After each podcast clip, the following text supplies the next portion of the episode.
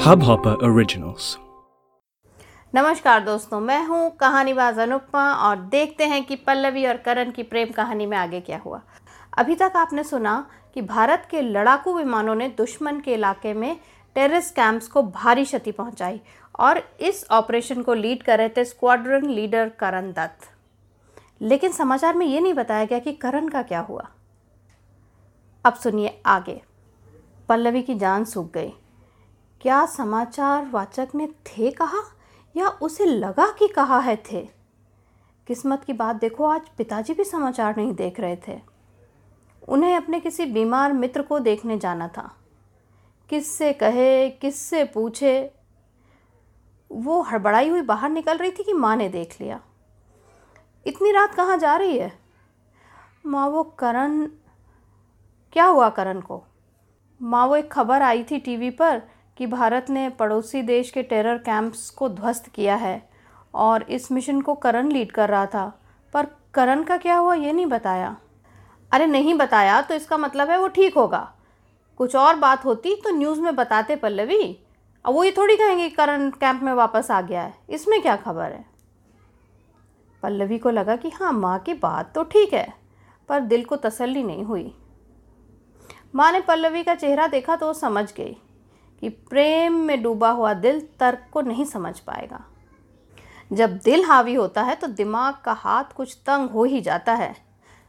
अच्छा सुन, तू परेशान मत हो, मैं कुछ सोचती हूँ।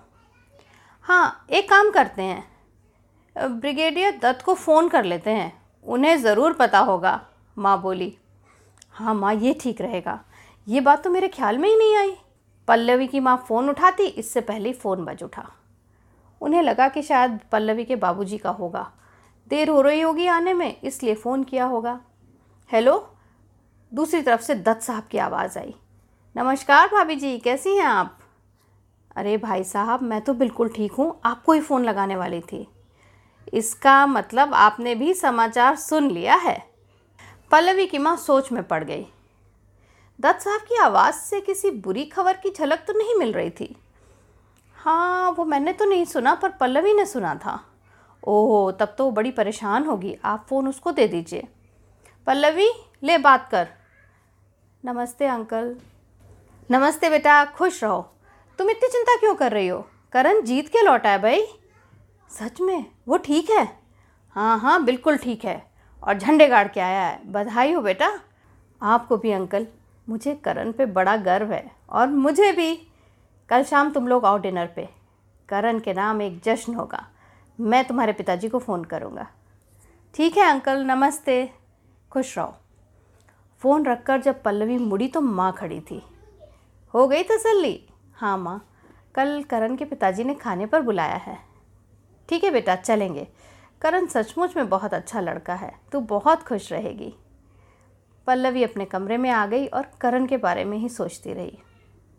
कितने सारे परिवार जिनके लोग बॉर्डर पर हैं, पहली बार पल्लवी को समझ में आया, ऐसे में कैसा लगता है? पता नहीं करण से कब बात हो पाएगी। अगले दिन बहुत सारे काम थे। कॉलेज के बाद कुछ सैनिक परिवारों के यहाँ रसद पहुँचानी थी। फिर रात को दत्त साहब के यहाँ डिनर। अगले दिन कॉलेज के बाद शिवी और पल्लवी दो और वॉल्टियर्स के साथ रसद देने चले गए। जब वहाँ पहुँचे तो उस गाँव का नज़ारा बदला हुआ था। दो लड़कियाँ जो लगभग बाईस साल की थीं, उनकी गाँव के बुज़ुर्गों से बहस हो रही थी। पल्लवी और शिवी को देखकर सब चुप हो गए और उन्हें आगे तक आने का रास्ता दिया। क्या हो गया? पल्लवी ने पूछा। अरे दीदी, ये लोग अजीब सी ज़िद कर रहे हैं, एक लड़की की माँ बोली। अच्छा क्या हुआ? अरे दीदी, गाँव में सरकारी लोग आए थे फ़ौज में भर्ती के लिए। उन्होंने कहा 20 से 28 साल के स्वस्थ लड़के लड़कियाँ भर्ती हो सकते हैं। तो हम भी भर्ती होना चाहते हैं, उनमें से एक लड़की बोली। पर माँ बाबू जी तो मान ही नहीं रहे, उस पर उन्होंने पंचायत भी बुला ली। अरे दीदी, ऐसे कैसे गाँव की बेटियों को फ़ौज में भेज दें? इनकी शादी की उम्र है। अरे लड़के जाएँ, हम कब मना करते हैं? लड़की के पिताजी बोले। लेकिन अगर लड़कियाँ भर्ती होना चाहती हैं तो इसमें हर्ज क्या है? शिवी बोल पड़ी। तो क्या अब लड़कियाँ बॉर्डर पर लड़ेंगी और हम लोग घर पर बैठेंगे? पल्लवी समझ गई कि मामला उलझा हुआ है। इसको सलीके से सुलझाना होगा। देखिए, शांति से पूरी बात करते हैं, फिर देखते हैं क्या ठीक रहेगा। ठीक है दीदी, आप ही करो बात, लड़की के पिताजी बोले। क्या सरकारी लोगों ने बताया कि लड़कियों को वहाँ क्या काम करना होगा? अभी नहीं, दीदी, अभी तो सिर्फ़ मुनादी हुई है। कुछ दिनों में भर्ती कैंप लगेगा। तो पहले पता करते हैं, हो सकता है हॉस्पिटल में ड्यूटी लगे या मेस में तो उसमें क्या हर्ज है? अब गाँव के बड़े लोग सोच में पड़ गए। पर दीदी, ये बताएगा कौन कि क्या करना होगा? आप लोग चिंता मत करिए, मैं पता करती हूँ। पल्लवी ने कहा, आप लोग एक दिन का टाइम दीजिए बस। और ये रहा सामान जो आप लोगों को चाहिए था। दीदी, आप कल तक बताएँगी ना? हम इंतज़ार करेंगे, उनमें से एक लड़की बोली, बिल्कुल, मैं ज़रूर आऊँगी कल, अब चलती हूँ। गाँव से निकलते ही शिवी बोली, कहाँ से पता करेंगे? करेंगे शिवी और लड़कियाँ देश की सेवा क्यों ना करें? हाँ पल्लवी, मैं भी यही सोच रही थी। क्या पल्लवी पता लगा सकी? और क्या लड़कियों को फ़ौज में भर्ती होने के लिए परमिशन मिली? ये सब जानिए अगले एपिसोड में। तो आज के लिए इतना ही। मैं हूँ कहानीबाज अनुपमा। और मेरा ईमेल आईडी है make happy foundation at Gmail dot com अपने कमेंट सुझाव और राय मुझे ज़रूर भेजिएगा। और मेरा चैनल है Anupama the non apologetic woman इसको यूट्यूब पर लाइक और सब्सक्राइब ज़रूर करिएगा। नमस्कार बाय बाय